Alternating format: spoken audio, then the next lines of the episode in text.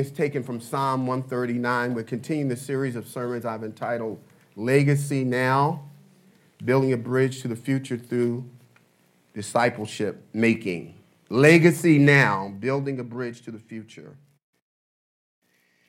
And we read in verse 23, I'm going to ask you to adjust the mic. Thank you. Search me, O God, and know my heart. Try me and know my anxieties, my anxious thoughts and see if there's any wicked way in me, and lead me in the way everlasting. You may be seated in the presence of the Lord. On Thursday of this past week, I was in the room with a man whose wife is dying. And he began to proudly share with me that he had been married for 57 years. And looking at him and her, it really didn't look like they were that old. I'm 57 obviously isn't old. Amen? and he said, But, Pastor, I need to tell you the truth. He said, For 50 of the 57 years of our marriage, I have been a closet alcoholic. He said, I worked every day. My kids and my wife lacked for nothing. He said, but there wasn't a single day for 50 years that I did not go to sleep with a, with a bottle in my hand and drunk beyond consciousness. And he said, every morning I would wake up in the same clothes that I went to bed in and I'd wore during that previous day. Said I'd take a shower, eat my breakfast, and then I'd go to my wife's room because she would no longer sleep in the room with me because of my alcoholism. I kiss her and hug her, and I go back to work and then return only to repeat the same cycle of getting totally inebriated, drunk beyond any self control. So then our 50th anniversary came, and I stayed home that day. And he said, The way I celebrated, he said, the first thing I did when my feet hit the floor was open up my first bottle. And he said, I spent the entire day drinking everything that I could get down my throat until I literally woke up the next day. He said, my regular routine, he said, I got up, took a shower, and got ready to go to work. And he said, I went in to hug and kiss my wife. He said, but this time something was different. He had, she had her bags packed. And he said, What's going on? Where are you going? He, she said, I'm leaving you. He said, Why? Why? Please don't leave. She said, No one should have to tolerate the things that you said to me last night. She said, The horrible things that you said to me, no one would ever say to another person if they loved them. And as she prepared to walk out of the door with her bags, he literally went into a trance. And she thought he was having a seizure or a stroke, so she stopped. And this was like a prolonged state that he was in and he snapped out of it. But while he was in that trance, God gave him a visual recording of the previous night where he heard himself, and it was like an out of body experience. He saw himself drunk, cussing his wife out, cursing her, and giving every name, foul name he could think of. He saw himself for the first time. And when he came out of that trance, he just began to weep uncontrollably. He fell to his knees and he begged his wife not to leave, went to his room and he cried for most of the day. And the next thing he did was call Alcohol Anonymous. Seven years passed that experience, and he had not taken another drink. What, what was different? God showed him himself. He thought of himself as the best husband any husband could be. I bring the money home. We have a nice house. People down at the church think we are a model family. My children want for nothing. But when God pulled the covers off and allowed him to get a glimpse of how he really was,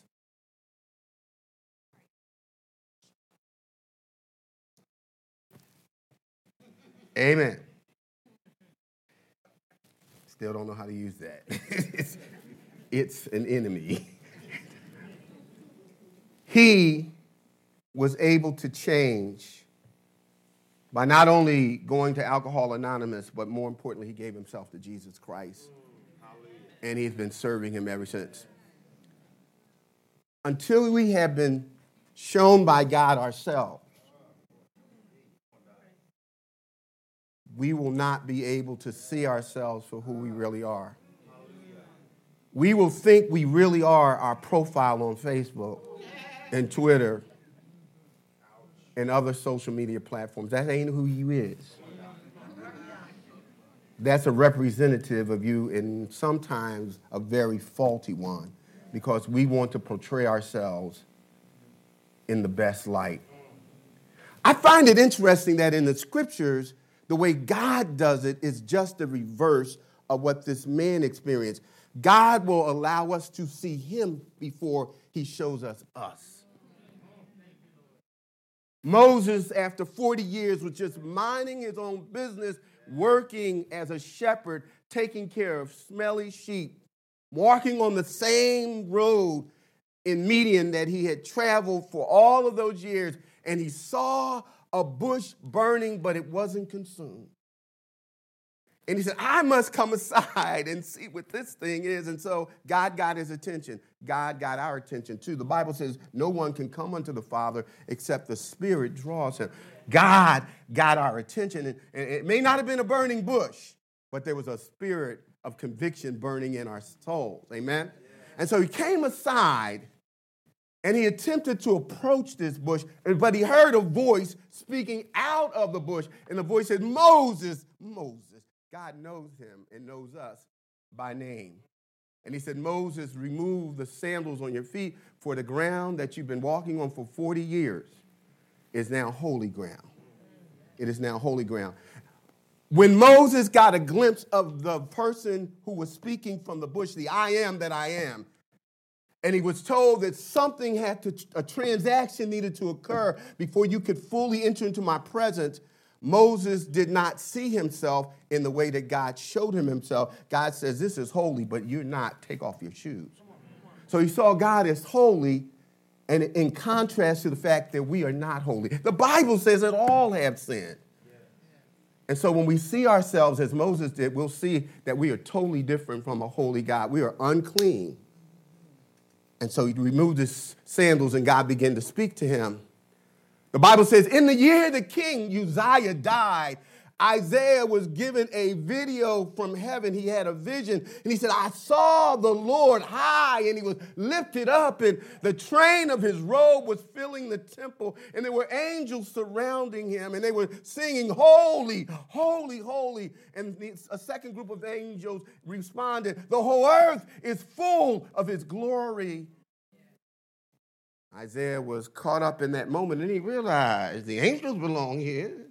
The one on the throne belongs here.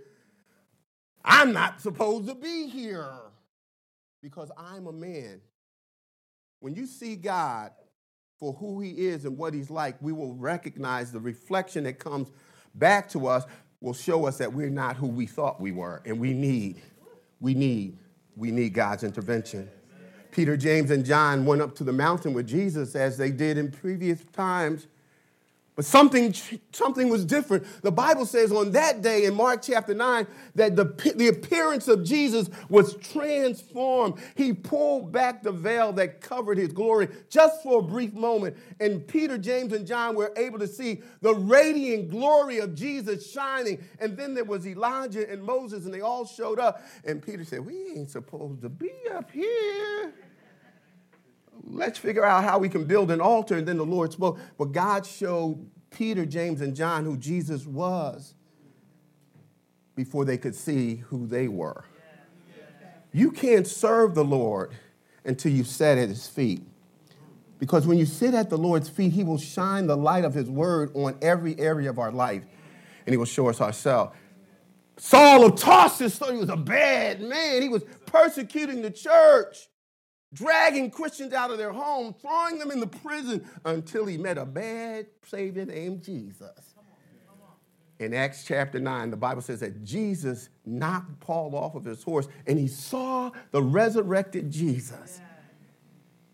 And Paul, who had a lot of mouth, a lot to say, had to ask, Who are you? And then Jesus, and Paul was never the same. After he saw the resurrected Jesus, he was never the same.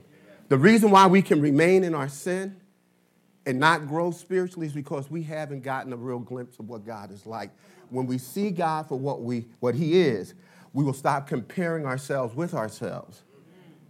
And we will recognize that the call of God is for us to be conformed to the image of Jesus. Amen?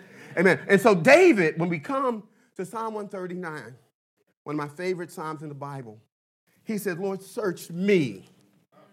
Show me me, Lord.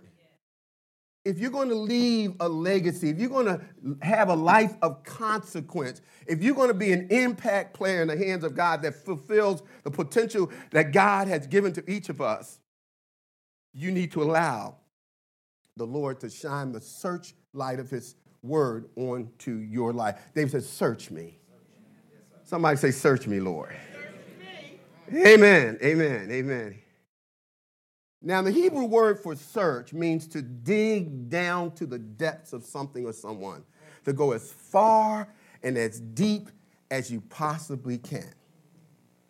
I mean, the thought that comes to my mind is these big old ditch diggers and they go as far as they can. But this kind of digging is not physical, it's supernatural. It also has the idea of examining something to know and understand the very core of its being, the very core, to get down to the essence of who you are. From a biblical perspective, the Hebrew word search means to assess and conclude what does and does not have eternal value in our life. Is it wood, stubble, or hay? Precious stone, silver, gold? To assess and to conclude what has spiritual value in our life. And here's the measuring rod, the Word of God. This is the lamp unto our feet. This is the mirror that shows us the flaws, the strengths, and the weaknesses. And so to search means to assess, to evaluate, to analyze, and then come to a conclusion as to does what is seen by God have eternal value or not? David was saying, Lord, I want you to do a supernatural MRI on me. Now, watch this. Here, here here's what's powerful. I, I, I, I don't like going inside of anything that's metal. I, I'm not claustrophobic. But if you've ever had an MRI, this is the picture that David is painting when he talks about, Lord, search me from the inside out. Examine me to the core of my being. Dig as deep as you need to to show me what I need to see. There's some things that go wrong with our body that the natural eye is unable to detect. And so, what the doctor will do, the doctor will write a script and say, Go and get an MRI. And we go and we get the MRI and get inside this metal casket like thing. Yeah. Yeah. You know, beads of sweat start forming on your forehead. I'm telling my experience. And you hear, hold your breath. Hold your breath. And then finally they're done. And you're glad. And they get you out of that thing. And then you leave. Now, that's only the first part of it. Once you have had the, the MRI, the, the technician send your information to your doctor. And when she receives it, she evaluates it and she draws conclusions and then she develops a strategy for care. Am I right about it? Amen. Now, the fact that your doctor has the MRI results and evaluates them and draws up a plan for you is totally worthless to you if she doesn't give you those results. And so, what, what and we're going to see what David is saying is that the results that we need from God's supernatural MRI, he already has them. But in order for you to find out what he already knows, we're going to see that we got to do what David did. He said, Lord, search me to tell me what you already know. This is not, this is not to inform God. He already knows. We need to ask, and we'll see. Now, the reason why we should ask God to dig deep, to uncover the value of what we do and what, how we think and our motivation, let me give you three reasons. Oh, actually, I'm to give you four. I know you appreciate a fourth one.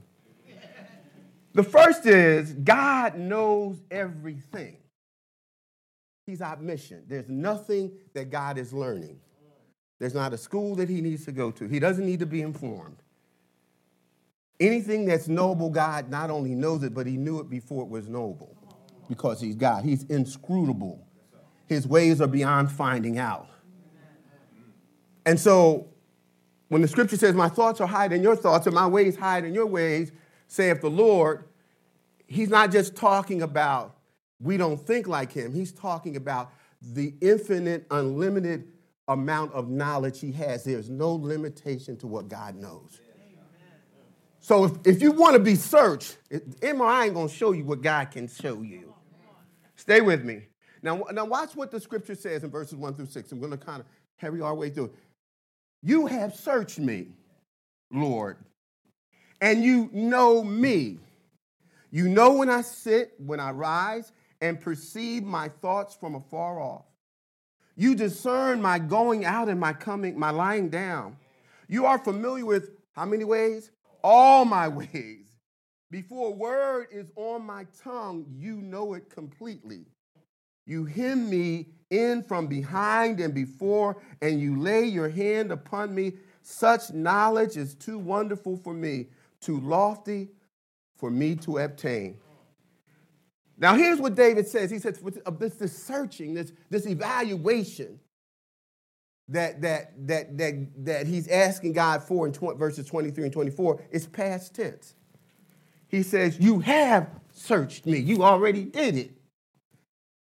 And the results of your finding are known and understood by you. You understand the very core. So, this, the first thing about this, this process of God showing us us is his past tense to God. Before he formed you, he knew you. Every detail, every hair, even the ones we don't have anymore. He knew. Not only is it past tense, but it's personal. He said, You searched me. This is not just for those folks that are somewhere else out there. He searched you. Eh, eh, the scripture says that every one of us shall stand before Almighty God and give an account for the things we have done. Each individual, this thing is it, it's personal. He searched you. There was no electronic monitor to see what you were carrying in the church today. Um, praise God that He doesn't show what's in our hearts and what happened before we came to church on the screen, on the monitor. But it's personal. Not only is it personal, it's particular. He said, Lord, you did it.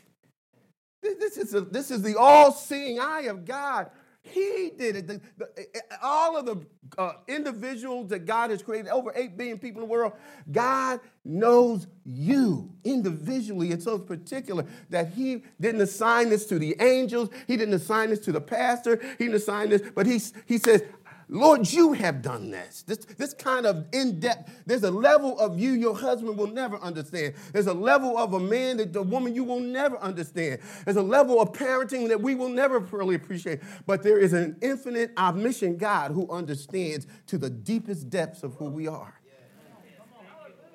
It's peculiar. He did it. It's personal. It's for us. And not only in that, it's already done. It's past tense, but it's also perfect. He says, You know me completely all my text messages, all my Facebook stuff that I send to my private friends. This says they can see how I look in a bathing suit after 50. You ain't showing that to everybody. Those words that we use when we're talking to our buddies and nobody's around. He says, You know me completely. There are no secrets. Every password, he knows it. Every account you have, he knows it. Your loved one should know it too, because if something happens to you, the state can get it. He says, You know, when I sit and when I, when, I, when, I, when I sit down and when I rise, he says, You know my thoughts even before I think them. God, you know my motives and my emotions.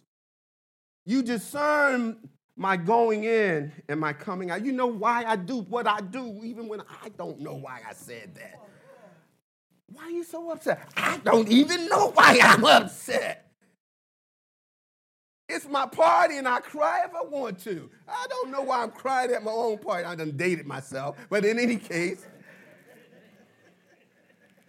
he knows my ways. He knows your actions. He knows your moods. Are you all right? Yeah, I'm all right. Yeah, you're all right.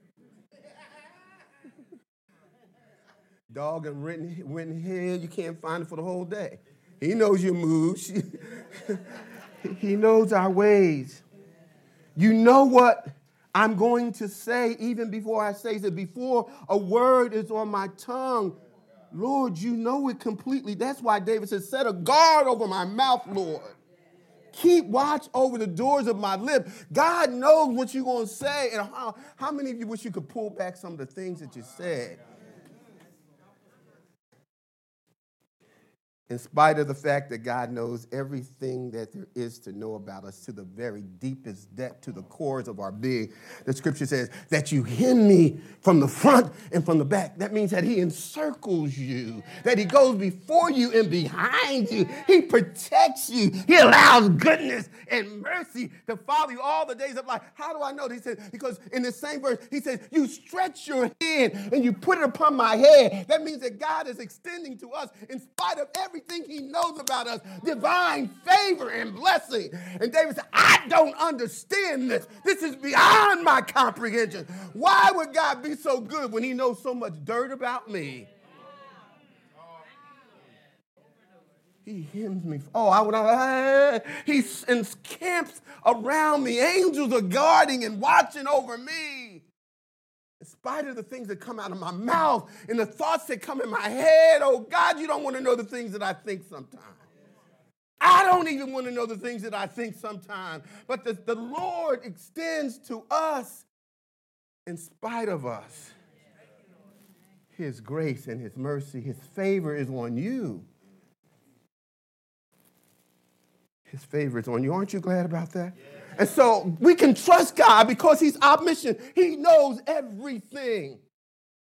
The worst thing that you could ever do, God knows. And He still extends His hedge of blessing around you. Here's a second reason in verses 7 through 12 God is everywhere, He's omnipresent. Everywhere there, there is somewhere, God is there before we got there. There's not a place where God isn't. And so he can, he can show me me because he's everywhere. He knows everything.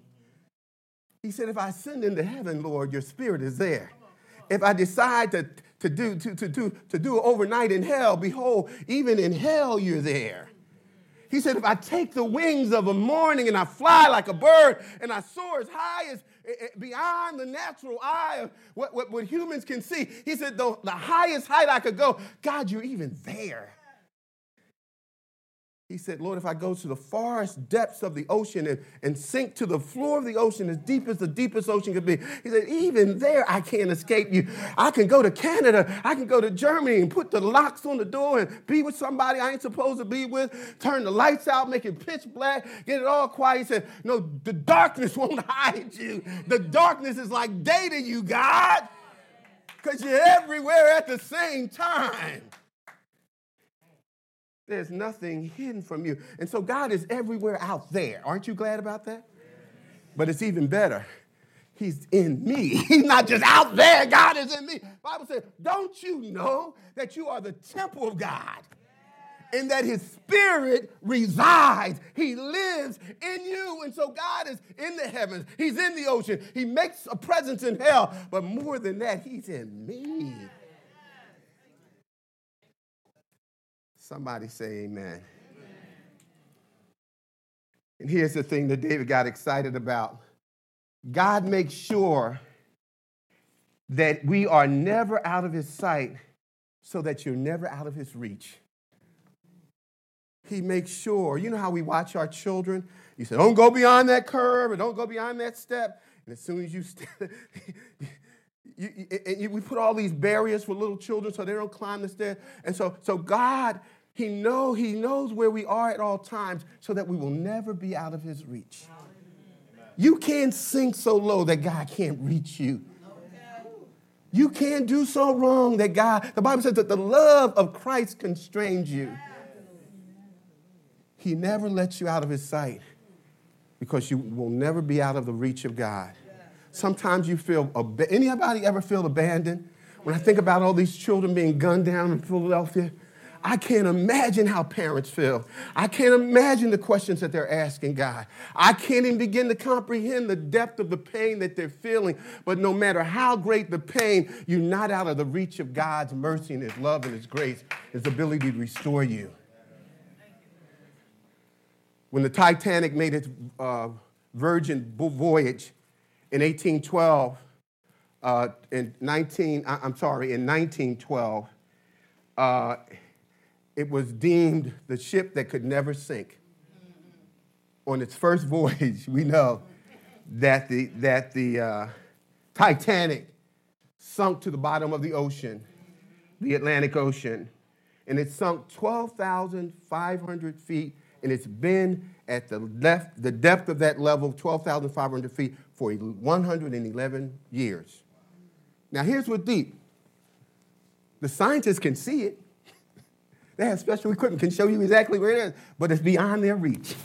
it's beyond their reach. No, we can see the rain coming. We can see the hurricane coming. We can see volcanoes coming, but it's beyond our pay grade. We can't stop a hurricane. We can't stop a storm. We can't stop a rain. We can't reach it. But God is not, nothing is beyond his reach. I don't care how far you sink. I don't care how far you run. Jonah thought he could run from God. Isn't it, isn't it something how when we get in sin, you think you can hide from God? Adam and Eve covered themselves. We're not hidden from God. We're never beyond the reach of God.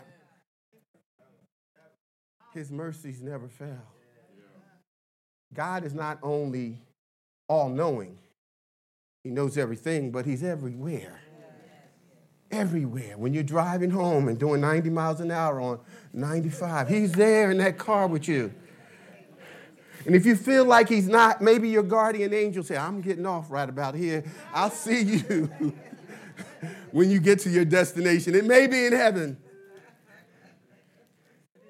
God is everywhere. He's everywhere. I used to think that God was restricted to the church. I told y'all about this. I'd be cussing and, and, mm, mm, and, and then we come to a church. Oh, wait a minute, wait a minute, wait a minute. I walk and walk a little further, and then I get across the street from the church. And I said, by the way, this was what I meant. Because I didn't want God to hear me cussing. God is not confined by brick and mortar, He's everywhere we need to understand that when we're having those ungodly arguments at home, that somehow because the church folk ain't there, the pastor ain't there, that, that, that, that you can talk and say anything that comes to your mind. But no, God is there. Somebody say amen. And you are not beyond his reach of chastisement. God said, I, I chasten those who I love. The rod of correction is, be, is because I love you. Here's a third reason why we can trust God to show us ourselves. We need to see ourselves. When you see yourself, it will humble you. The way up in the, in, in the family of God is not through titles and position, nor gifts. It's through, it's the way up, it's a struggle for the bottom, not for the top. Jesus said, The greatest in the kingdom shall be your, the least shall be your, the servant of all. God also controls everything, He's omnipotent. He's omnipotent. He's all powerful. In Psalm 1, in 139, verses 13 through 18, listen at the, the, the, the, expressions that are recurrent here. He created, he made, he knitted. Watch this. He says, For, for you created my innermost being. You knitted me together in my mother's womb. I praise you because I am fearfully and wonderfully made. Your works are wonderful. I know that for well. My frame was not hidden from you when I was made in secret places, when dad and mom were sneaking and hiding and dodging. I, I, you weren't, my frame wasn't hidden from you, Lord. When I was woven together in the depths of the earth, your eyes saw my unformed body all the days. All my days, it could be, could be, are ordained for me and written in your book before one of them even came to be. And here we see that God is in creation of life. He is the one before there was before there was conception between your before the, the fertilized egg became a conception occurred, God had already determined that you would exist in eternity past. God knew there would be a day and a need for you. And so, so God is in control of, of, of life. The reason why we have life is because God decided, let, let, let there be light and let there be light. He breathed into Adam and he became a living nephesh. He became a living soul. And so God is in control of life. That means he controls the reproductive process and he manages every aspect of preconception, conception, labor, and delivery. God is even in the labor room. And when you're giving birth, ladies, before you were formed in your womb, he said to Jeremiah, I knew you. And I had already predetermined that you were going to be a prophet to the nations. So before you were even formed through conception, God, God controls the unique characteristics that make you different from every other creature. God did not make you a copy, He made you an original. And so there's no one else in the entire world that's just like you. He said, I praise you because I am fearfully and wonderfully made. My height, my skin color, my intelligence, Everything about me that is different, the length of my hair, the size of my arms, my breasts, my back, all of that. God, you predetermined. Now we can shrink some things and we can expand some things. We can push some plates away. So don't, we ain't gonna blame everything on God. But what God made, He said it is fearfully and it's wonderfully made. And you're unique. There's no one else like you. And when you decide that when, once God shows you yourself you, and you see yourself as He sees you, you will accept yourself and you will not worry about what other people think or say about you. He controls the length of your life. He says, All the days of my life are already ordained and written in your book.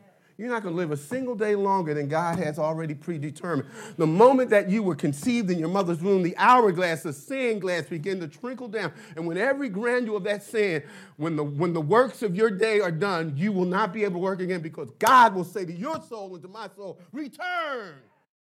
I don't care what doctor you got. I don't care how much insurance you got. I don't care how much you go to the gym. When God says return, you will breathe your last and you will die. And the Bible says there will be a separation from the body and the soul. And for those who know Jesus, to be absent from the body means that you'll be present with the Lord. God controls the length of your days. Well, I ain't getting on the plane. You know, the Lord said, Lo, I will be with you always. He didn't say hi.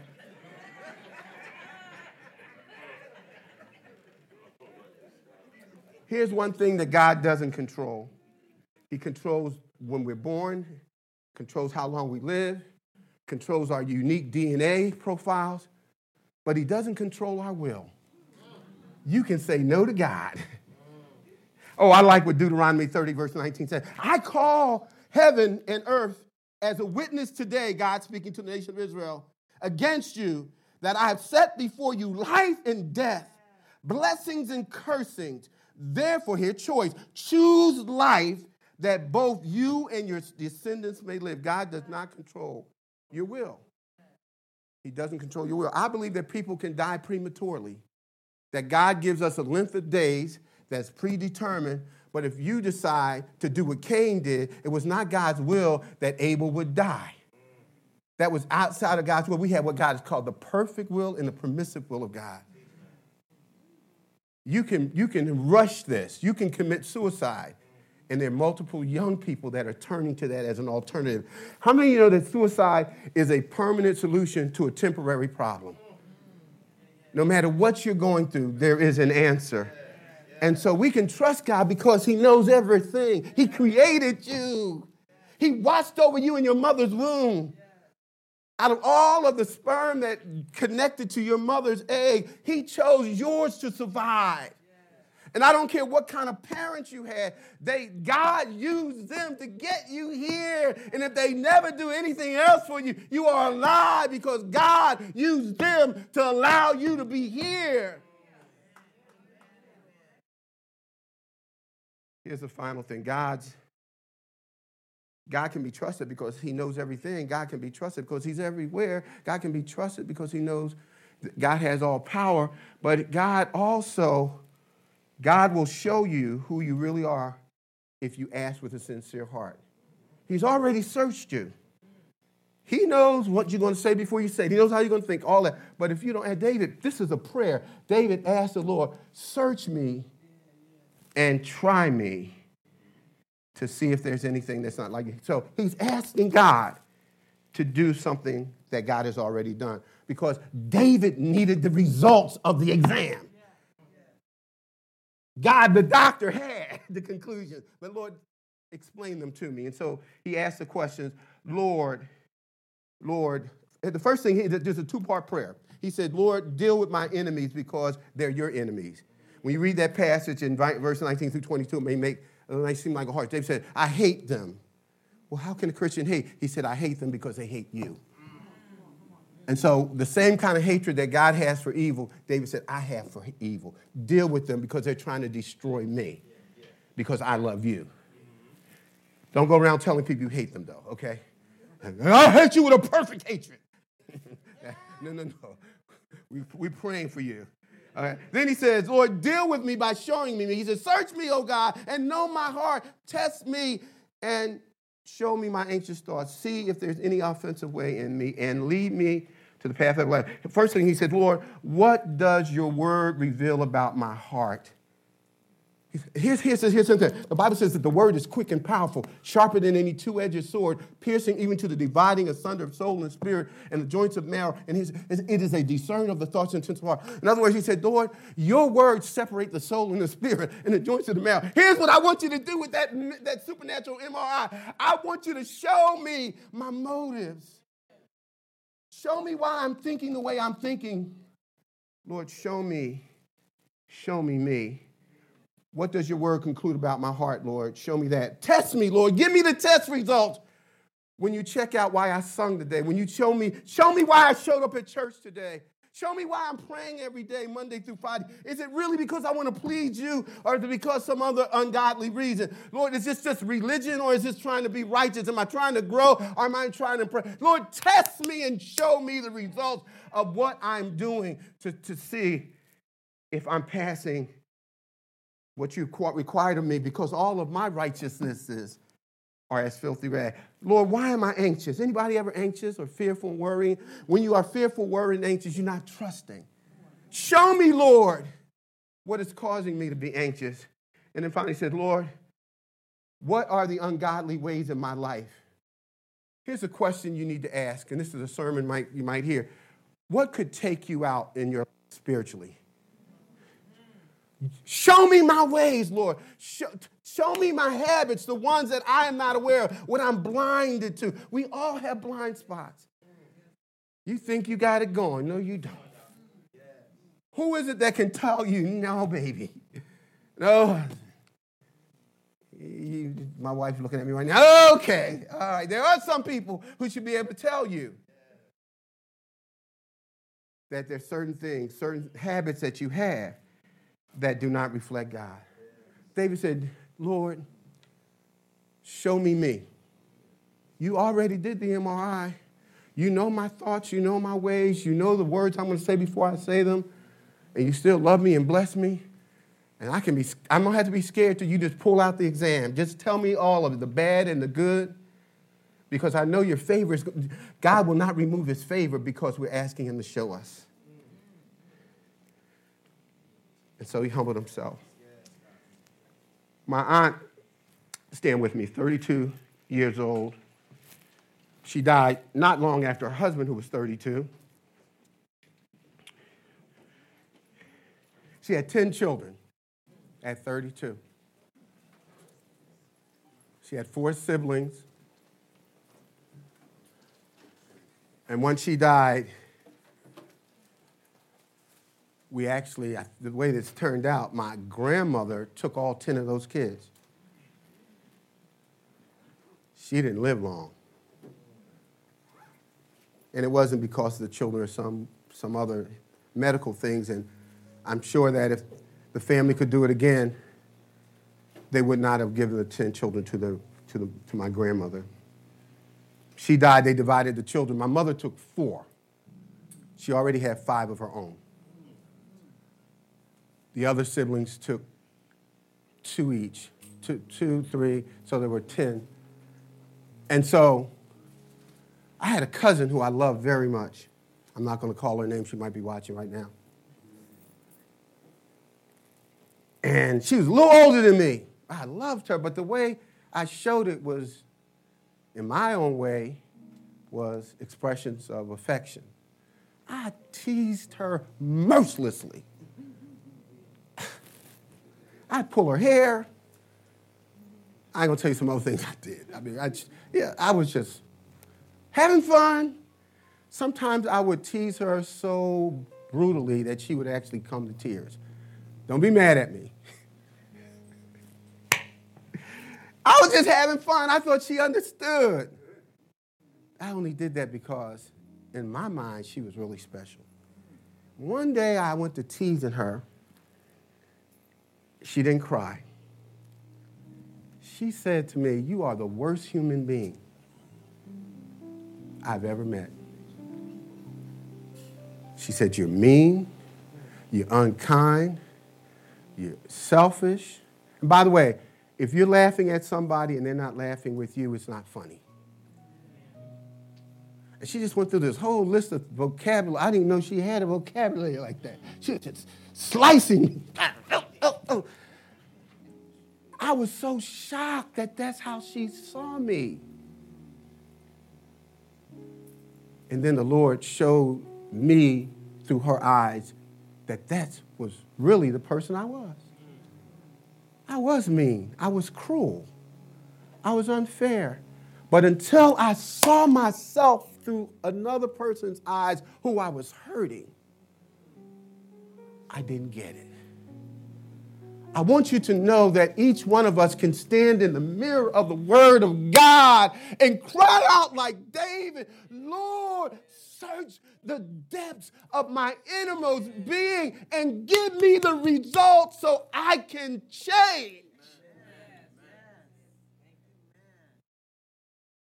I'm tired of just going to church, tired of just going through the motions, tired of pretending.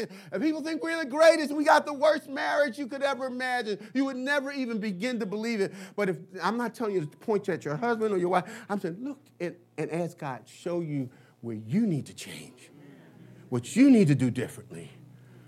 And when you do, the Bible says that God will change you and you will become like Jesus.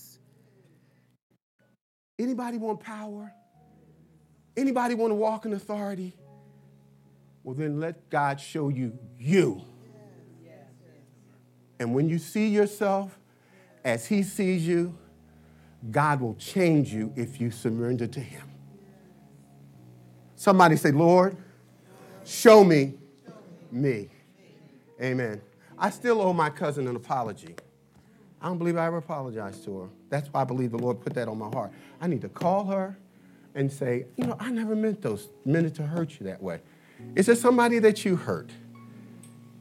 Is there somebody that you think a certain way about? And it may not, it's not even true. You found out it wasn't true, but it affected your relationship with them. Is it a family member? Is it a, is it a coworker? if your words might help them to see themselves as God sees them. Let's pray. I'm so glad you changed me, Lord. Father, my heart was broken when I realized that my cousin saw me in the way that she did.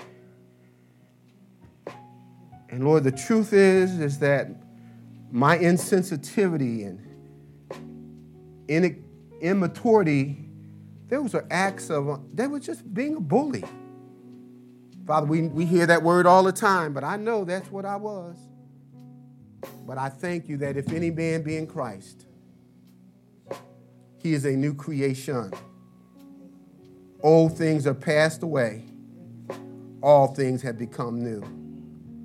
I'm so grateful, Lord, that you said if we confess our sins, you are faithful and you're just to forgive us of our sins and to cleanse us from all unrighteousness. Father, when Moses saw you, he was never the same. When Isaiah saw you and then saw himself, he was never the same man. Peter, James, and John, they saw you transfigured. They were never the same. Father, I pray that we will not leave this church today as you have reflected through your word, the mirror of your word, and given us a glimpse of ourselves. May we not leave the same way we came. In Jesus' name, amen. You may remain standing. We're going to do three things and we're going to bear, ask you to bear with us. We're going to extend an invitation for salvation. Have right hand of fellowship for the, those who have joined us. And then we want to acknowledge.